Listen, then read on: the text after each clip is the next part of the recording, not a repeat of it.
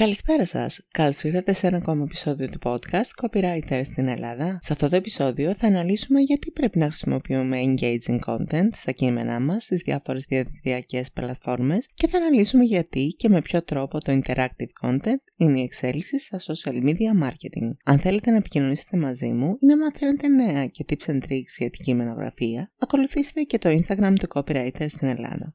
Ο όρος engaging content αναφέρεται σε περιεχόμενο με το οποίο σχετίζεται ο κόσμος.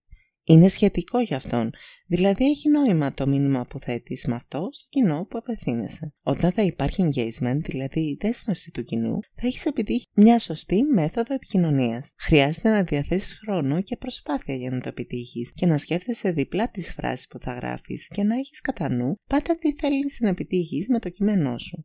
Παραδείγματος χάρη, σε ένα post στο Instagram ή στο Facebook, θέλεις να αυξήσεις το brand awareness, να αποκτήσεις περισσότερα likes. Με την παράδοση του χρόνου θα δεις τι λειτουργεί και τι όχι για το δικό σου κοινό. Οπότε, όσο περισσότερο πειραματίζεσαι με το κείμενό σου, τόσο το καλύτερο.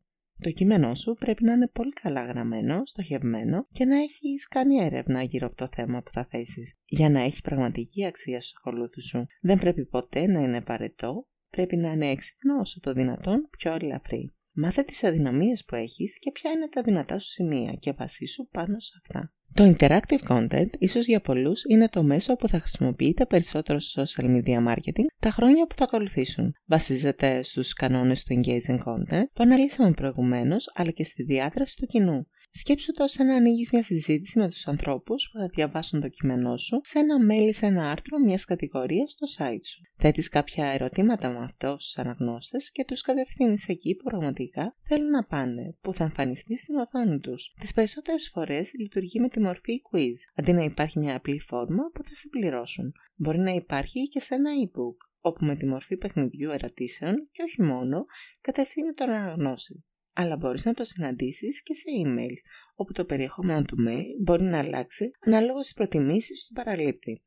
Το interactive content είναι διαδραστικό, άμεσο και ίσως η πιο αποτελεσματική και διασκεδαστική μέθοδος μιας διαδικτυακής, άμεσης και λειτουργικής marketing στρατηγικής. Κάπου εδώ τελειώνει και το σημερινό επεισόδιο του podcast Copywriter στην Ελλάδα. Θέλω να σας ευχαριστήσω που μείνατε συντονισμένοι.